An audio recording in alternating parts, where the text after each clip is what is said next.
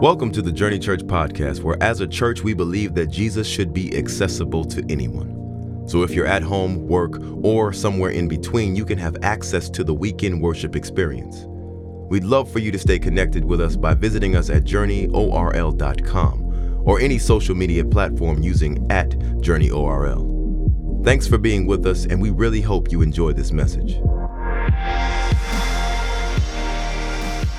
Love you, Lord. Thank you so much for visiting us today. Thank you for being with our church. And by our church, I don't just mean the people in this room. Thank you for being in every living room, on every smartphone, on every laptop, on every television. We give you all the glory and the honor, and we expect, we ask, because your word said that you'd be here if we glorified the name of Jesus. You'd show up. We expect you to show up today as we glorify your name. In Jesus' name we pray. And everyone says, Amen. Amen. Hey, well, welcome to Journey Church Online. If you are with us for the very first time, I want to introduce myself. My name is JJ, and alongside my wife, Liz, we have the honor of serving Journey Church as its pastors. We are so glad that you're here. I know you can't feel the love, but we're going to try and send it to you anyway. Come on, let's put our hands together. Yeah. Thank you so much for being here. Thank you so much for being here. Before we get into the message, I just want to kind of do some housekeeping stuff. I want to let people know where we are in the process of gathering again. We get messages all the time. You guys, we handed out a survey recently that asked our church uh, the way they felt about coming back and gathering. And the majority of the responses were positive. People, I mean, 90%, they just can't wait to get back. And so I want to answer your question if you're asking the question, when are we going to reopen? And let me just say, if your question is, when are we going to reopen? Let me just remind you, we've never closed. we've never closed. People have been jumping into a relationship with God. People have been jumping on the dream team. People have been getting into small groups. This week launches small groups. If you're not in a virtual small group yet, get in one. People are joining the dream team. God's doing some pretty cool things. God's doing some pretty cool things. And so we have it. Now, when are we going to gather again in person? I would love to gather as soon as we possibly can, and it is safe.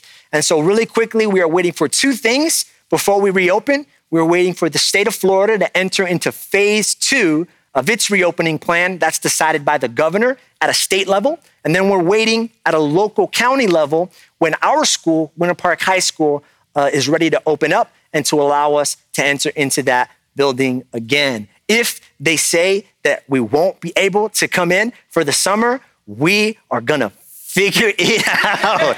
we're gonna figure it out. I don't know where we're gonna have church, but we will have church. I don't, it's gonna be good. It's gonna be good. Uh, I want to jump right into the sermon series uh, today. We are in part four of a series we called What I Know for Sure. What I Know for Sure. And I'm so pumped to share with you the word that God's given me today. I've been sitting on it for about six to seven weeks. Uh, in week one, we preached the message called Prayer Works, and we preached People Matters. And, and then we preached, what was the last week? I Know the Way. I, know, I know the way. I don't even remember because this is the one. this is the one I've been dying to get to. I mean it. The whole series has been centered around this idea of uncertainty. I can't see you, but raise your hand if you feel like you're living in a period of uncertainty in your life. Yeah, I know I can say the same. I know my family feels the same. My neighbors feel the same. The government feels the same. People feel the same way. We've been trying to tackle this issue, but this message right here, this is the one I really wanted to preach first, but instead I was like, I'm gonna do a whole series. I'm gonna call each sermon a different title, but it's really just this one right here that I've been building up for. I know I built it up a lot, but I promise this is dear to my heart. We'll go to the scripture, probably my favorite scripture, well, second favorite scripture, maybe favorite scripture. Romans chapter 8, verse 28. Romans chapter 8, verse 28. Goes like this. I'm reading from the NIV. And we know, somebody say no. no. It's what I know for sure. And we know that in all things, God works for the good of those who love him, who have been called according to his purpose. Today, I have a thesis and a title, and I want to introduce both with a personal story. Now, if you are new to our church, the story that I'm about to share with you is going to make you uncomfortable. But if you've been coming to our church for a long time, you know I keep it real, even if it's embarrassing and even if it means you're never going to come back again. And so, so I'm going to share a personal story with you. A couple of weeks ago, my wife and I, a month or so ago, my wife and I decided that we were done having children. We realized that. We, uh, Zane and Justice, God bless them, they're enough. They're enough for me. They're enough for us. And, uh, and so we decided that because she's been through three C sections, that uh, I would do what needed to be done in order for us to no longer have children. And so, without saving the details, uh, when did it happen? It happened the week that Pastor Josh preached. That's when it happened. okay? And that's when my homeboy was preaching. All right? We say, Pastor JJ was taking a week off. Pastor JJ was recovering. Okay? You needed your prayers, hardcore. So, anyway, so long story short, man, we, we, to, we wanted to find the best doctor that we could. So, we, you know, we did the whole internet thing. We found the guy with the most stars. And uh, we got in his office. As I'm walking into his office to get the procedure done, there's all these plaques. Apparently, he won like best guy who does this in Orlando. So I was like, that's the technical term. And so that I went into the office and, and I sit down and get undressed and, and he begins to conversate with me. And, and I go, I asked, I say, man, how many times have you done this before? He says, man, I've done this over a thousand times. I said, wow, you must be really good then. He goes, yeah, I'm pretty, I'm pretty good you're in good hands. I go, well, great. Um, great, I'm glad. And then, and he, so he, then he said, and, and I've, I feel like I've done it for over half of Orlando, he told me. And I said, that must be awkward. Like if you're at Walmart or Home Depot and you see somebody like, what do you do? And he was like, I don't say anything unless they say something. And I'm like, that's cool. He's like, what do you do? And I said, well, I'm a pastor. We have a church, meet at Winter Park High School. It's called Journey. He goes, I live right behind Winter Park High School. I see your flags every Sunday. I know that church. He goes, I've been meaning to come. To which I told him immediately, You're not allowed. you can't come. If I'm preaching and I see you in the audience, we're done. The sermon is over. We're calling it or we're wrapping it up. It's done, man. We're not doing that. And so I said, You just can't. You have to find, there are a lot of great churches in Orlando. Let me recommend to you a couple. And so in the procedure, this is where it gets a little graphic, but I won't go too graphic. He's starting to take stuff out. And then he tells me, he goes, this is with that church. And then he tells me, he goes, he goes, do you want to see it? I'm like, see what? He's like, what I cut out. And I go, people want to know what that is? He goes, yeah, a lot of people want to know. They want to see it. I go, how many times did you do this again? He said, over a thousand. I go, so you're really good at this? He goes, yeah. I go, I don't need to know. That's what I said. I said, because you're so good, I don't need to know. Here is my thesis God is good, like really good, like over a thousand, thousand, thousand times good. And because that is my thesis, here is my title. What I know for sure is that because God is good, I don't need to know. I don't need to know. I don't need to know because you're so good. Now, let me be real. The title of the message is I don't need to know, not I don't want to know. If that were the title of the message, it would be disingenuous because I want to know. I want to know when the NBA is coming back. Come on, somebody. This is LeBron's year. Let's go, LBJ. I want to know. I want to know when church is going to open. I want to know where we're going to have church when it opens.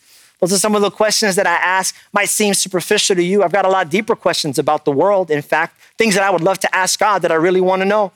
I want to know why it seems like the wicked grow old, but the good die young. I want to know. I want to know why is that, Lord? Why is it that children, innocent children, develop terminal diseases? I don't understand. I want to know. Maybe you've got some questions. God, I want to know. How could my dad leave me at such a young age? I want to know. Where did he go? What was more important? How many people are going to die when COVID 19 is all said and done? We just passed the 100,000 victims mark. How many people are going to die. Or maybe your question is I wonder, I wonder if the color of my skin is going to determine the longevity of my life. I got questions. And if you are one of the black people who call Journey Church home that we love with all of our heart, I'm sorry. I'm sorry. And I, I would never, I will never know what it's like to be you, but I, but I feel you. You, you must have a lot of questions. You must feel a certain type of way. You must feel like, what's up, God? Where are you? Are you, are you real? And if you are real, here's my feeling. Are you good? Are you, are you awake? Are you in charge? I've got, I've got a feeling, and I just want to encourage not just our black community, but our community worldwide, that your feelings are valid and your feelings are legitimate.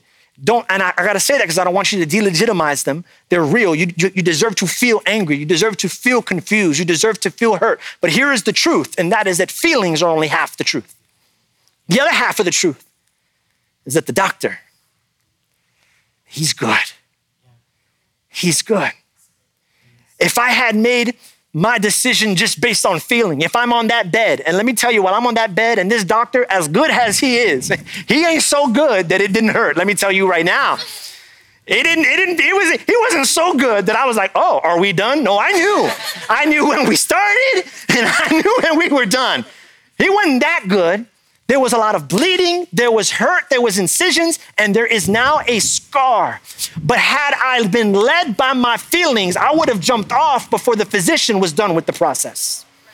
I would have been done. I would have, I would have left. I, I, that is true. I felt that way, but I can't let that lead my life. I, I feel the pain, but I also know that's the other half of the truth that the doctor, our God, is good.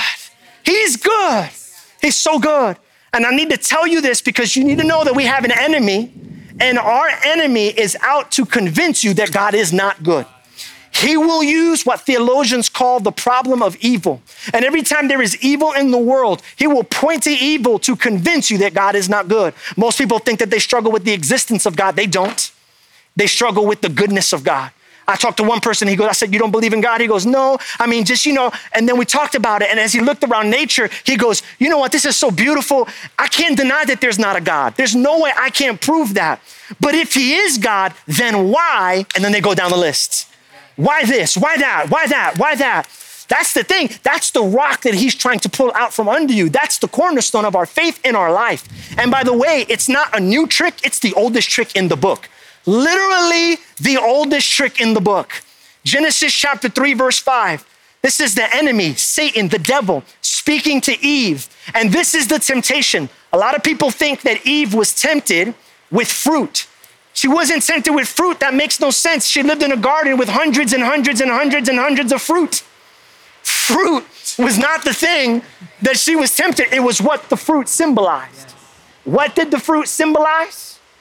For God knows that when you eat from it, your eyes will be opened and you will be like God, knowing good and evil. You see, Satan couldn't tempt Eve with sex. she couldn't. She was already married to the most handsome man in the world. Literally. But um, come on, that's a good joke.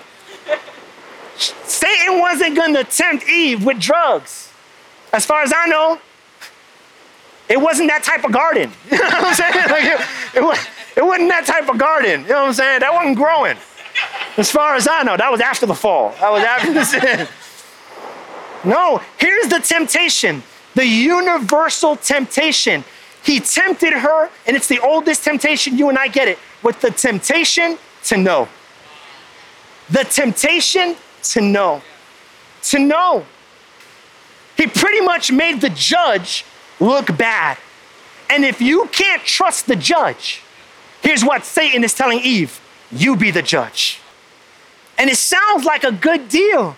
You get to be the judge. Hey, you decide what's right and what's wrong. You gather the evidence, no one else can tell you. But it's just like the devil to sell you on the good and keep you from the reality of the bad.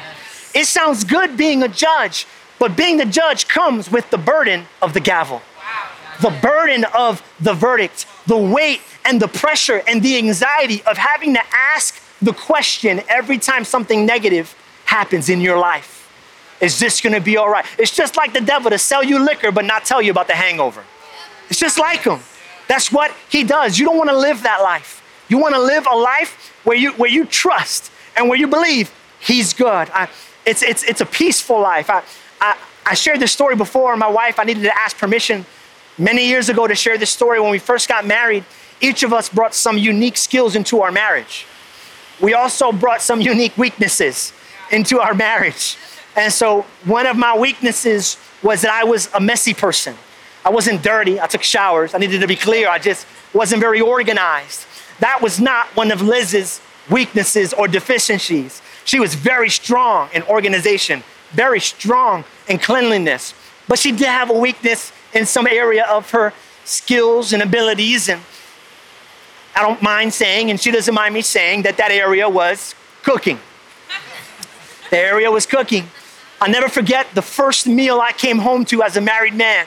I was so excited, looking forward to it. Her mother is an amazing cook, and I thought this is gonna be some good stuff. I sat down, and she made me a chicken leg, chicken leg and rice. And as I ate the rice, I thought this is good. She did a good job. I bit into the chicken leg, and I heard a noise that you shouldn't hear when you bite into cooked meat. It's a little squishy. It was, it was, my chicken was bleeding. Let's just leave it there. My chicken was bleeding. And I said, babe, uh, it's a little pink. It's still pink.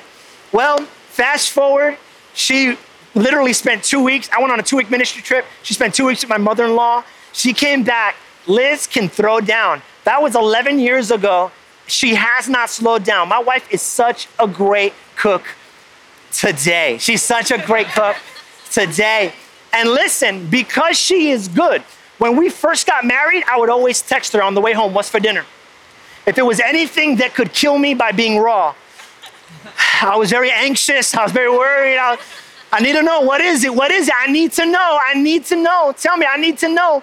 But once I got to the to the point in our relationship where I knew I could trust her, where I knew that she was good, I have not asked that question since then because I know that whatever she cooks, it's gonna be good because she's good.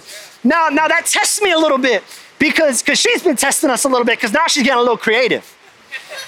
Now she getting bold. You know, she getting a little creative. Now she cooking Indian food and Thai food and Greek food and she getting a little creative and sometimes it smells funny.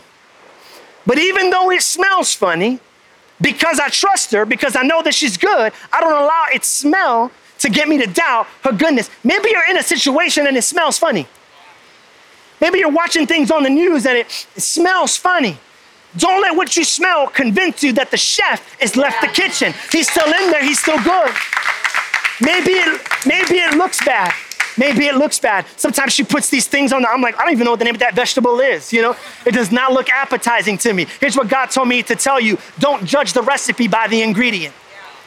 Don't judge the recipe by the ingredient. That thing that happened to you, it was bad. It should have never happened. But when God throws it in with some salt, when God throws it in with some adobo, when God throws it in with some Cajun spices, when God throws it in with some mayonnaise, when God throws it with some butter, it's good. He's a great chef. He can put it together. So here is my prayer for you today. Here's what I want to do very quickly. I want to replace the need to know in your life with the only thing you need to know God is good. That's all I want to do in your life today. I'm preaching to myself today. I want to tell you, preaching to myself, I hope I'm preaching to you.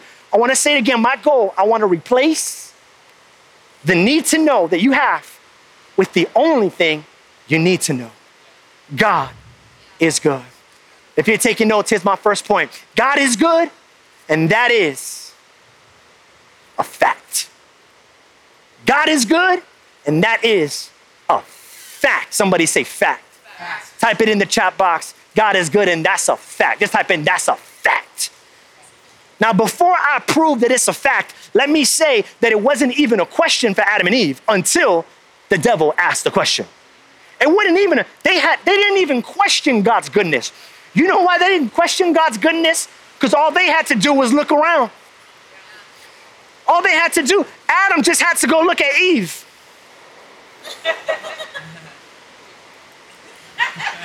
You're a good, good father. Yeah. And Eve, look at Adam. Mm, God, you're good. Look at the garden with all of its beauty. right? Look at the animals and all of their splendor and majesty, the fish and the dolphins coming out of the water. It's getting vivid right now. And, and look, and listen, if you doubt God's goodness, let me tell you, just look. It's not a sunrise, it's evidence of His goodness. It's not a sunset, it's evidence of His goodness. That's not your son. He's evidence of His goodness. That's not your spouse. That's evidence of His goodness. Do this with me on three. One, two, three. That's not a breath. That is evidence of His goodness. If you doubt it, just look around. Here's what the Bible says Psalms 145, 5 through 7.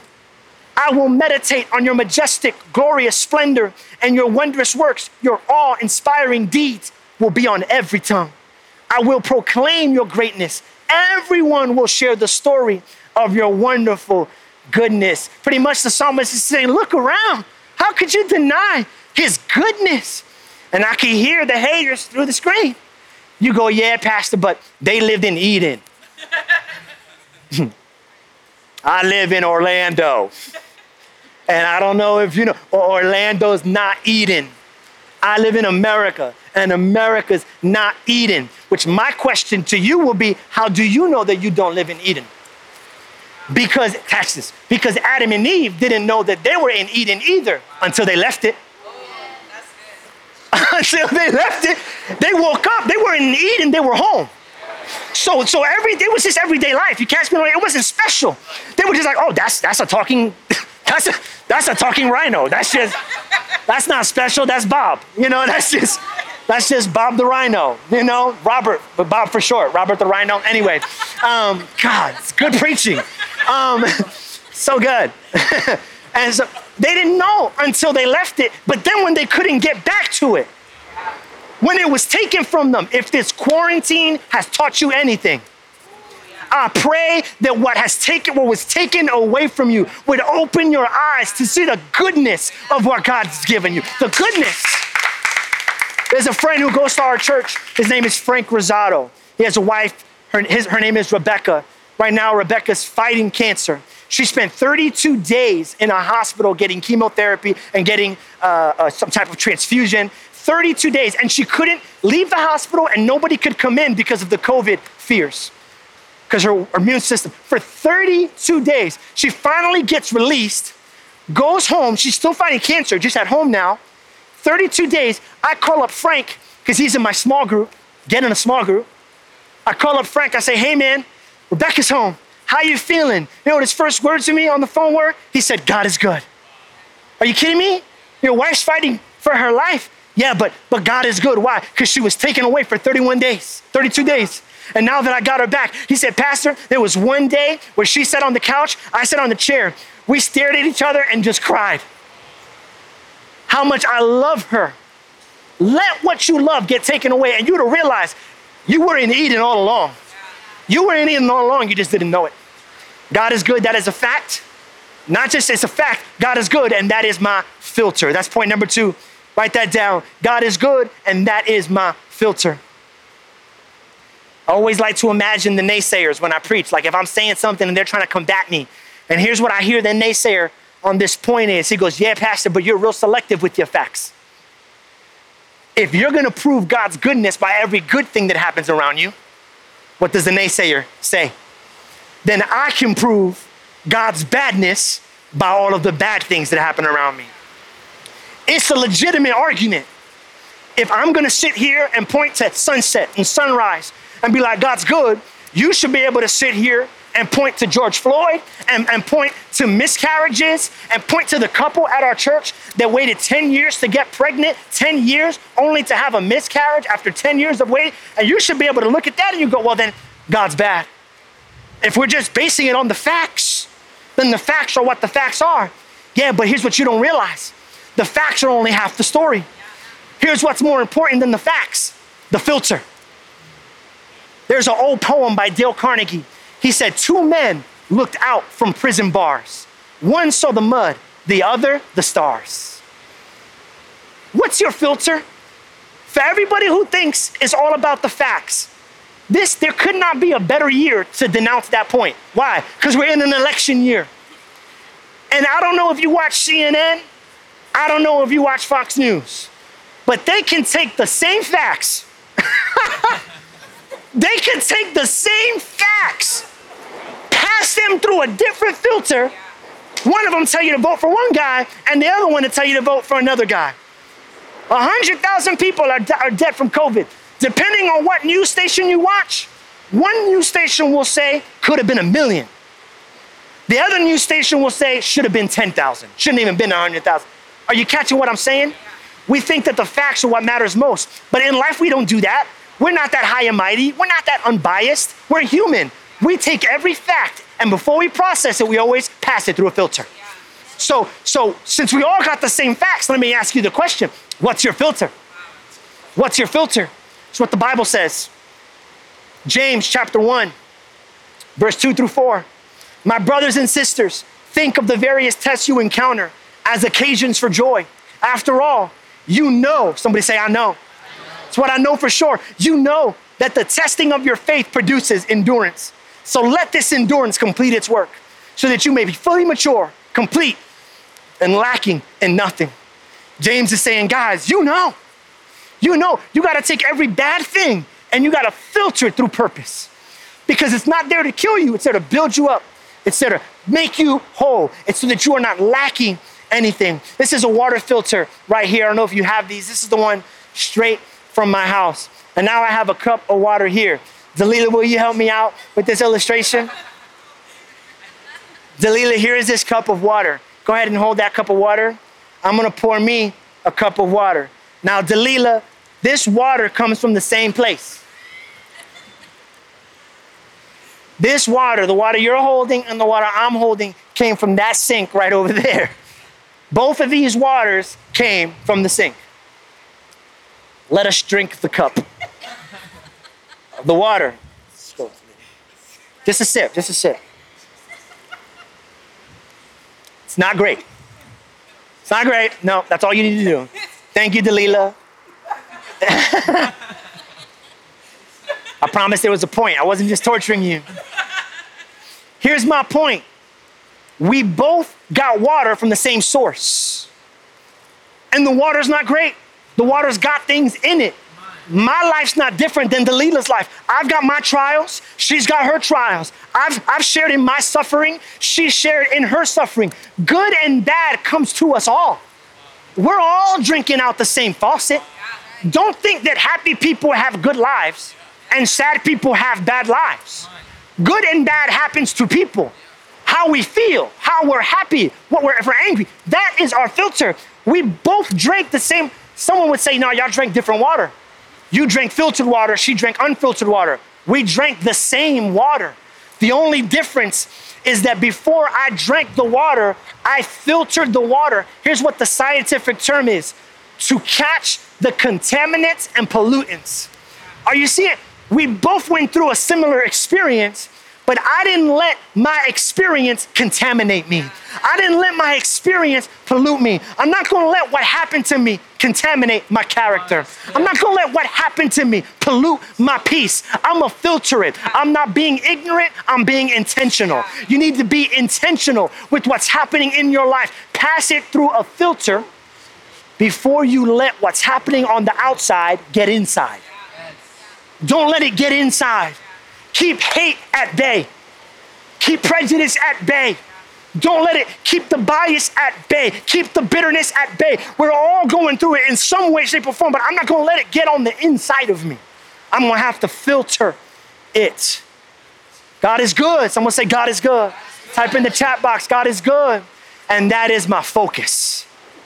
And that is my focus. You guys can take it. And that is my focus. Believe the cups. You can empty the cups and give me back the cups. Philippians 4 8. Finally, whatever things are true, whatever things are noble, whatever things are just, whatever things are pure, whatever things are lovely, whatever things are good, meditate on these things. You know what Paul says? I'm not just going to filter out the bad, I'm going to focus on the good. Not just going to filter out the bad, I'm going to focus on the good. Have you ever bought a car And then after you bought that car, on your way home from the dealership, you see your car 10 or 20 times. That happened to me when I bought my Ford Fusion. On the way here, I saw like eight Ford Fusions on the way here. Are there really more Ford Fusions in the world? No. You know why I'm seeing it? Scientists call it the frequency illusion. The frequency illusion. Here's all that means. Here's all that means. Whatever you're aware of, you will see more of. Which is why you got to go to church. Because you know what my job is when I get in front of this word? My job is to make you aware of God's goodness, aware of the hope that you have, aware of the purpose that you have, aware of the goodness. Why? So that when you get out into the world, you can see more of it. I got to make you aware of the goodness.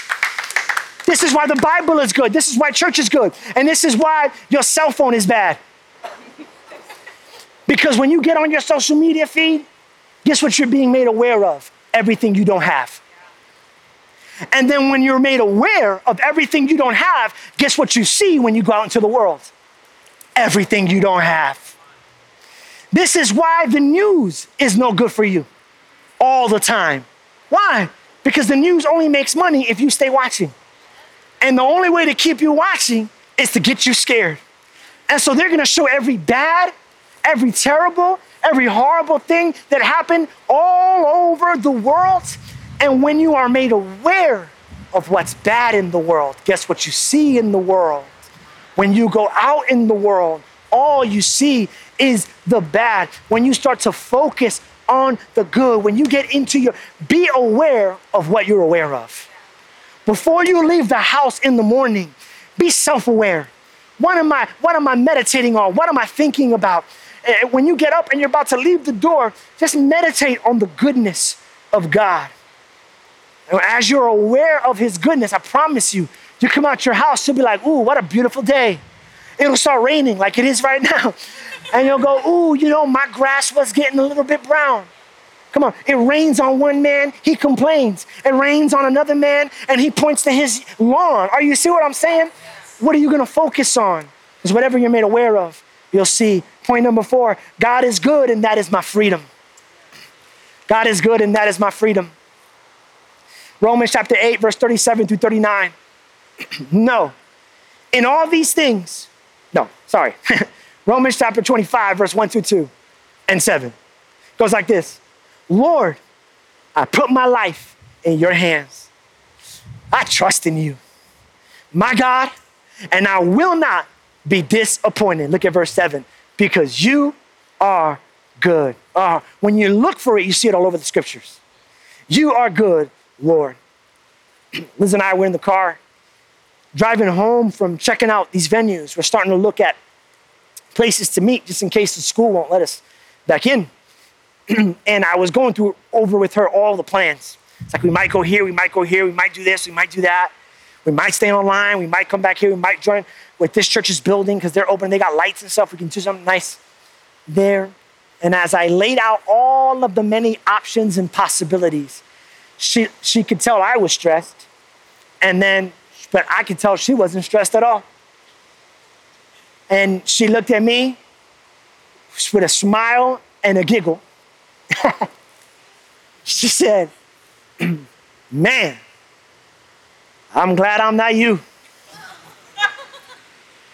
She said, I'm, I'm glad I don't have to make that decision. I'm glad you're the leader of the church and the leader of our home. We, we try and operate our home as close as we can to the biblical model that God gives us in Scripture. And when God talks about marriage, He talks about how the husband is supposed to be the leader and the wife is supposed to be submissive. And that was really hard for Liz when we were first getting started because my wife is the strongest, strong minded person you'll ever meet in your life. But she said it clicked for her one day when she realized that there was freedom in submission, that there was freedom in, okay, then I'm just gonna trust you and you make the right decision. To which, as the husband, I'm grateful, but then I started to get nervous until I realized that I got a husband too. The Bible says that the church is the bride of Christ. And if the husband is the leader and he has to carry the weight, then guess what? Why am I carrying something that I'm not supposed to carry? If this is your church and your body, you carry it. Are you catching this? There's freedom. There's freedom. Hey, whatever you are uncertain about today, let me encourage you there's freedom. Oh, there's freedom. There's freedom. He carries that weight, He carries that burden. I submit to you, Jesus, whatever your plan is for my life in our church, there's freedom. And finally, God is good, and that is my foundation. God is good, and that is my foundation. Romans chapter 8, verse 37 through 39. No. In all these things, we are more than conquerors through him who loved us. For I am convinced that neither death nor life, neither angels nor demons. Did you catch that? He said, I'm convinced. He said, I know for what? For sure. I know for sure. Neither the present nor the future, nor any powers, neither height nor depth, nothing in all of creation, whatever it is, I don't need to know because what I know that nothing will be able to separate us from the love of God that is in Christ Jesus, our Lord. Let me translate that for you today. Here's what Paul is saying I know for sure that God is good. And because I know for sure that God is good, I don't need to know anything else. There's nothing that can happen to me in life that can convince me that He's bad. Nothing, because He's my foundation. Back when they would build and construct in New Testament times, there was a cornerstone. And a, and a storm could come and the house would shake, but there was one part of that house you knew was not going to shake that would cause the house to still stand, and it was the cornerstone. It was the foundation you laid the house on. For your Christian life and for your life in general, hear me. When life gets crazy, the thing that keeps you standing, that keeps you building again, is this truth God is good. I got these cups here. I love what Paul is saying. Paul is saying neither death nor life. If I survive it, he's good. If I die, if my spouse passes away, if someone I love leaves this earth, it comes tumbling down. But even when it comes tumbling down, God is good. So I'm going to build again. God is good. I believe it. He said, God is good. Neither angels nor demons can convince me of that. If this is a test from God, I'm good. If it's a trial, if this falls, it just proves my illustration. God is good even if I can't get my illustration to work. If it's the devil, I'm still good. Neither present nor future. God, God's still good. I love he says there's no power, there's no height. When things are good, at the height, God is good. When he says depth, he's going, but at my worst, God is still good. You know why God is still good when everything comes crashing down? Because my life is not built. The, the goodness of God, the goodness of God is not built on what happens to me. It'll make sense in a second. The goodness of God is not built on what happens to me. What happens to me is built on God's goodness. This is the foundation. So when life comes crumbling down, because I know that God is good, all I gotta do is rebuild on that foundation no matter what happens. But if this comes tumbling down, then I can't. Then it's over. I wanna speak to two people today. I wanna speak to somebody that your life looks a lot like those paper cups. Something happened this week, something's happened during this past couple of months. You're in a season and life is just crumbling. I don't want to speak to that right now. I want to speak to this. What, what is your foundation? What do you know for sure? Because you used to believe that God is good, but now the enemy is using the fallen cups to convince you that there's a faulty foundation. It's not faulty. I want to restore your faith in the goodness of God today. But I can't do it for you. You got to take that leap. I want to pray for you right now. If you're a Christian and you were thinking about walking away from this whole thing, because if God was good, then why? If God was good, then how come? If God was good, then you tell that to me. Explain that to me. And your very faith. This is the moment. I've, tried my best to prove it to you. He's good. Set it up. Build your house on that. Every head bowed, every eye closed. If that's you right now, this is a prayer for my believers. Prayer for those people who are listening that you would call yourself a Christian. Your faith is being rocked by the trials we're seeing today. I get it, some of the stuff just doesn't make sense. But hear me. What I know, what I know, what I know, what I know for sure, and nothing will convince me otherwise, is that my God, He's good. And you can build your house on that truth. Let's pray. If that's you right now, I pray restoration of faith. Father, you see every man, woman, teenager, young adult, every senior citizen watching this feed today. God, you're good. And they forgot it because the enemy made it a question.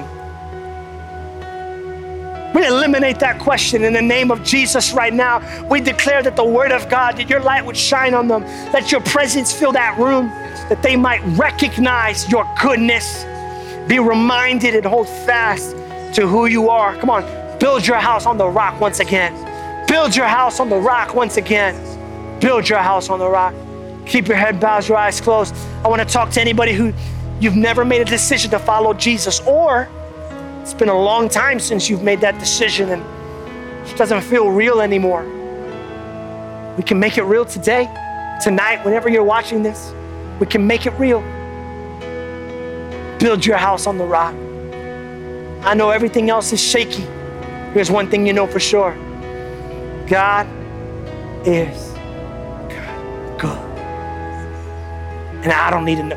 I know you got questions. Hear me. You don't need to know. When you know that, you don't need to know. If that's you, when I say three, I want you to raise your hand right there at home and identify. Even if there's people in that room, it's okay. They'll pray for you. Raise your hand and identify. I need you, Jesus, in my life. You're good. I'm not, and I need you. On the count of three, if that's you, one, two, all over the internet, all over the cell phones and screens. If that's you, when I say three, raise your hand. One, two, three. I need you, Jesus. I need you, Jesus. I need you, Jesus. I need you more and more. When if you raise your hand, I see it.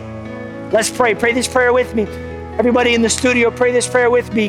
Dear Jesus, you're good, but my situation isn't. Dear Jesus, you're good, but I am not. So today, I build my life on your goodness. Live inside my heart. Forgive me of my past. I submit my life to you. In your name we pray. We hope you've enjoyed this message, and we would love to hear your story and how this ministry is changing your life. Please email us at amen at journeyorl.com. And if you would like to support financially, you can give online at journeyorl.com slash give. If you're in the area, join us on Sunday for the full experience. Have a blessed week.